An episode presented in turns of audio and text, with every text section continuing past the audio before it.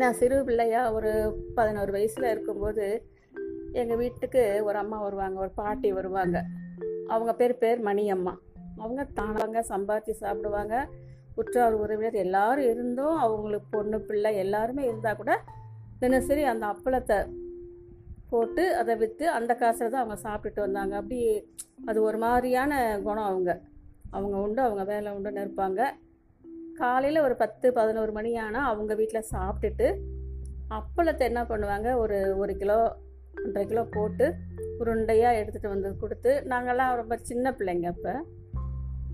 ரொம்ப ஆசைப்படுவோம்.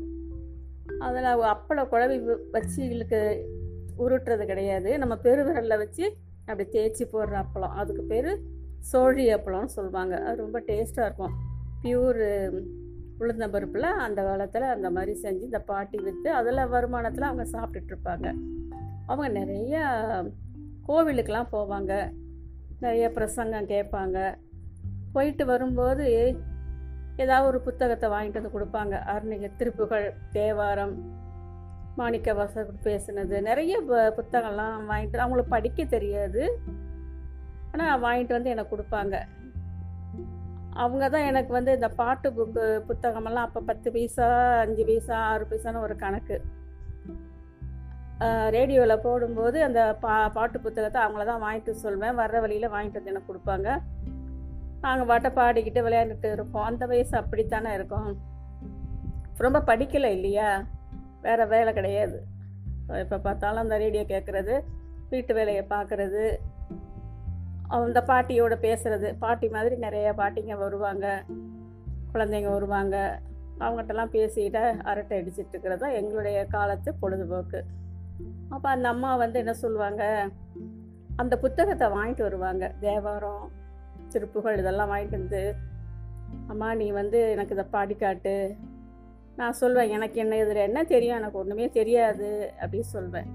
இல்லை இல்லை ஏன் தெரியாதுன்னு சொல்கிற சினிமா பாட்டெலாம் பாடுற இதை பாடுன்னு சொல்லுவாங்க. ஐயோ எனக்கு பாட தெரியாது மணியம்மா அப்படின்னா இல்லை நீ பாடு. சரி ஊர் ஆக்கத்துலேயே நீ பாடு. இந்த சினிமா மெட்டு எடுத்து என்னை பாடும்பாங்க. அந்த காலத்தில் அந்த பாலும் பழம் கைகளில் ஏந்தி அப்புறம் ஏன் பிறந்தாய் மகனே? அப்படிங்கிற மெட்டு அப்புறம் நந் நந்தவனமும் பிருந்தாவனமும் அப்படின்ட்டு ஒரு பாட்டு இருக்கும். அந்த மெட்டில் பல மெட்டில் அது ஈஸியாக அது மெலோடி சாங்ஸ் மாதிரி போகணும் வைங்க. அதை கொடுத்து நான் பாடுன்னு சொல்லும். அந்த மெட்டிலே பாடு பாப்பா அப்படின்னு சொல்லும். நானும் அதை எடுத்து வச்சுக்கிட்டு அருணிக்கிட்ட அது பாடெல்லாம் பாடுவேன். பத்தே திரு அத்தை திருங்க அதெல்லாம் தப்பு தப்பாக பாடுவேன். அப்போ அவங்க வந்து அதுக்கு விளக்கம்லாம் சொல்லுவாங்க அவங்க என்ன விளக்கம் சொல்கிறாங்கன்னு எனக்கு தெரியாது. அப்புறம் ஒரு சில நேரம் என்ன பஜனைக்கெலாம் கூப்பிட்டு போவாங்க உட்காந்து பாட வைப்பாங்க. நான் நமக்கு அது சுண்டல் பொங்கல்லாம் தருவாங்க இல்லையா? ரொம்ப சந்தோஷமாக இருக்கும். கூப்பிட்டதும் போவோம். என்னைக்காவது ஒரு நாள் எங்கள் அம்மாலாம் அனுப்பி வைப்பாங்க. ஏன்னா அந்த காலத்தில் பாட்டிங்க அந்த கூட இருக்கிறது அவ்வளோ ஒரு சப்போர்ட்டாக இருக்கும். எல்லார் வீட்லேயும் பார்த்தா நிச்சயமாக ஒரு அம்மா பெற்றவங்களோ அப்பா பெற்ற பாட்டிங்கெல்லாம் இருப்பாங்க. பேத்திங்களுக்கெல்லாம் ஏதாவது சட்டுன்னு ஏதாவது ஒரு புத்தி சொல்லுவாங்க நாங்களாம் இப்படி தான் இருந்தோம். ஏன் அழுகிற ஏன் சிரிக்கிற இப்படி இருக்கணும்னு சொல்லி கொடுப்பாங்க. அதை கிரகிச்சுக்கிற தன்மையும் அந்த பசங்களுக்கு அப்போ இருந்துச்சு. அந்த மாதிரி தான் இப்போ அறிவியல்னால இப்போ நிறைய நம்ம பகிர்ந்துக்கிட்டோம் அந்த பெரிய ஆளுகள்கிட்ட அந்த அளவுக்கு நம்ம நட்பாக இருக்குப்பான்னு நமக்கு தெரியல. அது மாதிரி அவங்க எனக்கு பாட வச்சாங்க பேச வச்சாங்க படிக்க சொன்னாங்க. அர்த்தம் தெரியாமையே அவங்களுக்கு பாடி காட்டுவேன். எதனாலும் ஒன்று பாடி காட்டுவேன். சரி சரின்னு சொல்லிட்டு அவங்க போயிடுவாங்க அது என்னுடைய முதல் கட்டமாயிருச்சு. ரெண்டாவது கட்டத்தில் எனக்கு கல்யாணம் ஆகி ரெண்டு குழந்தை பிறந்துருச்சு. பக்கத்தில் ஒரு நண்பர் அம்மா ஒரு சிநேகிதி இருந்தாங்க. எனக்கு உயிர் குயிரான தோழி அவங்க. வசந்தா அம்மான்னு சொல்லு. அவங்க சொல்லுவாங்க நீ நிறைய கோவிலுக்கெலாம் போகிற வீட்டில் உட்காந்து ஸ்லோகம்லாம் சொல்கிற அதனாலம்மா நீ என் கூட வா கோயிலுக்கு வா. ஒரு இடத்துல அழகாக பேசுகிறாங்க அதெல்லாம் நீ கேளு அப்படின்னாங்க. ஐயோ எனக்கெலாம் அந்த மாதிரி கேட்குற மாதிரிலாம் எனக்கு ஒரு ஆற்றல் கிடையாது அப்படின்னு. இல்லை வாயே நான் சொல்கிறதுக்காக நீ வரமாட்டியா? அப்படின்னாங்க.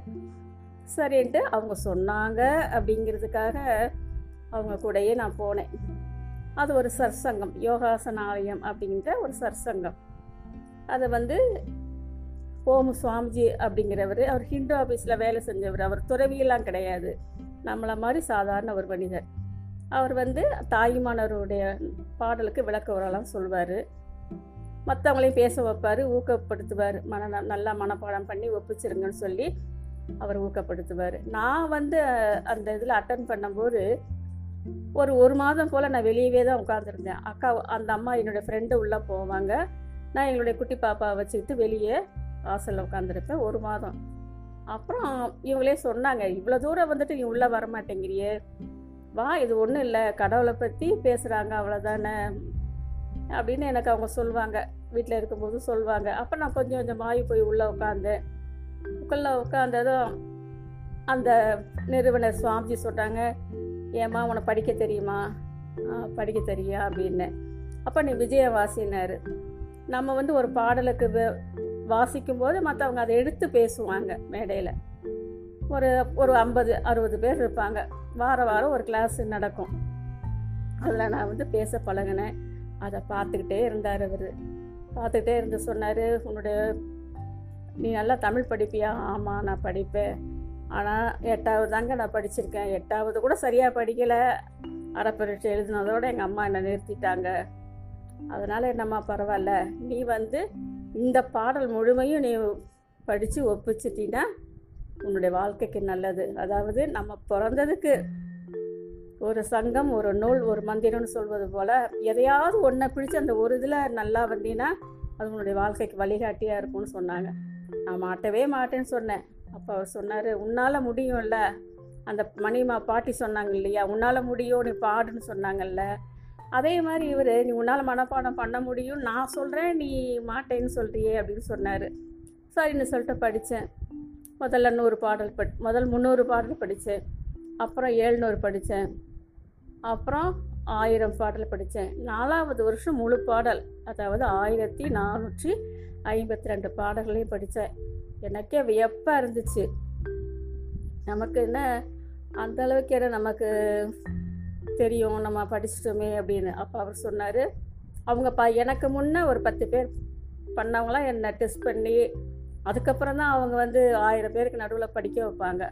அது வரைக்கும் அந்த உள்ளுக்குள்ளேயே தான் கேட்டு கேட்டு அந்த சங்கம் மட்டும்தான் கேட்கும்.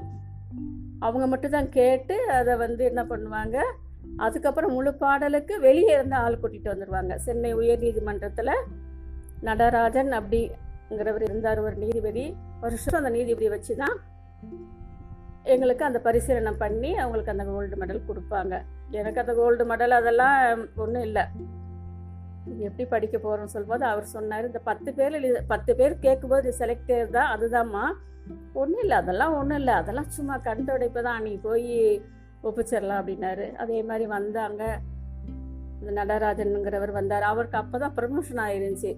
அதாவது சுப்ரீம் கோர்ட்டுக்கு அவர் எனக்கு ட்ரான்ஸ்ஃபர் ஆகி போக போகிற போக போகிறாரு அதுக்கு முதல் நாள் வந்து எங்கள் விழாவில் கலந்து சொல்கிறாரு இன்றைக்கி எனக்கு இந்த இது கிடச்சிருக்குன்னு சொல்லி ரொம்ப சந்தோஷமாக என்னை டெஸ்ட் பண்ணாங்க. அதில் எனக்கு நல்லா நான் சொல்லிட்டேன்.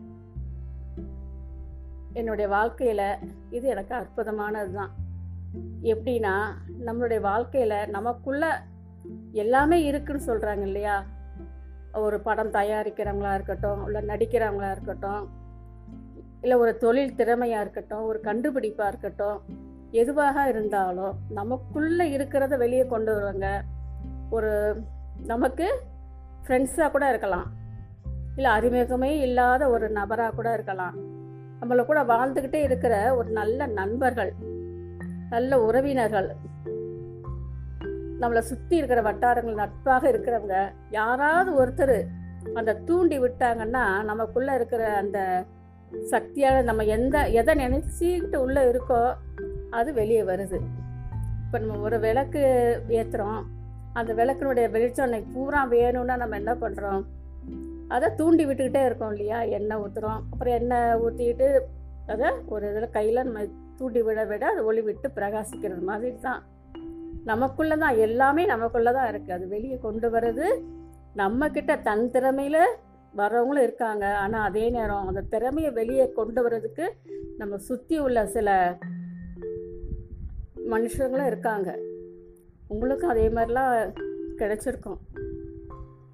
அதாவது படம் எடுக்கிறவங்க யாராக இருந்தாலும் சரி யாராக இருந்தாலும் அவங்களுக்கு அது வெளியே கொண்டு வர்றதுக்குரிய அந்த அந்த வட்டாரத்திலேயே அவங்க நல்ல நட்போடு இருக்கும்போது அது கண்டிப்பாக நமக்கு கிடைக்கும் அப்படின்னு நான் உங்ககிட்ட தாழ்மையாக தெரிவிச்சுக்கிறேங்க. இந்த ஐஎஸ்ஆர் வஞ்சஸில் பேசுகிறதுக்கு எனக்கு வாய்ப்பு கொடுத்தவங்களுக்கு நன்றி சொல்லி அமைகின்றேன். நன்றி வணக்கம்.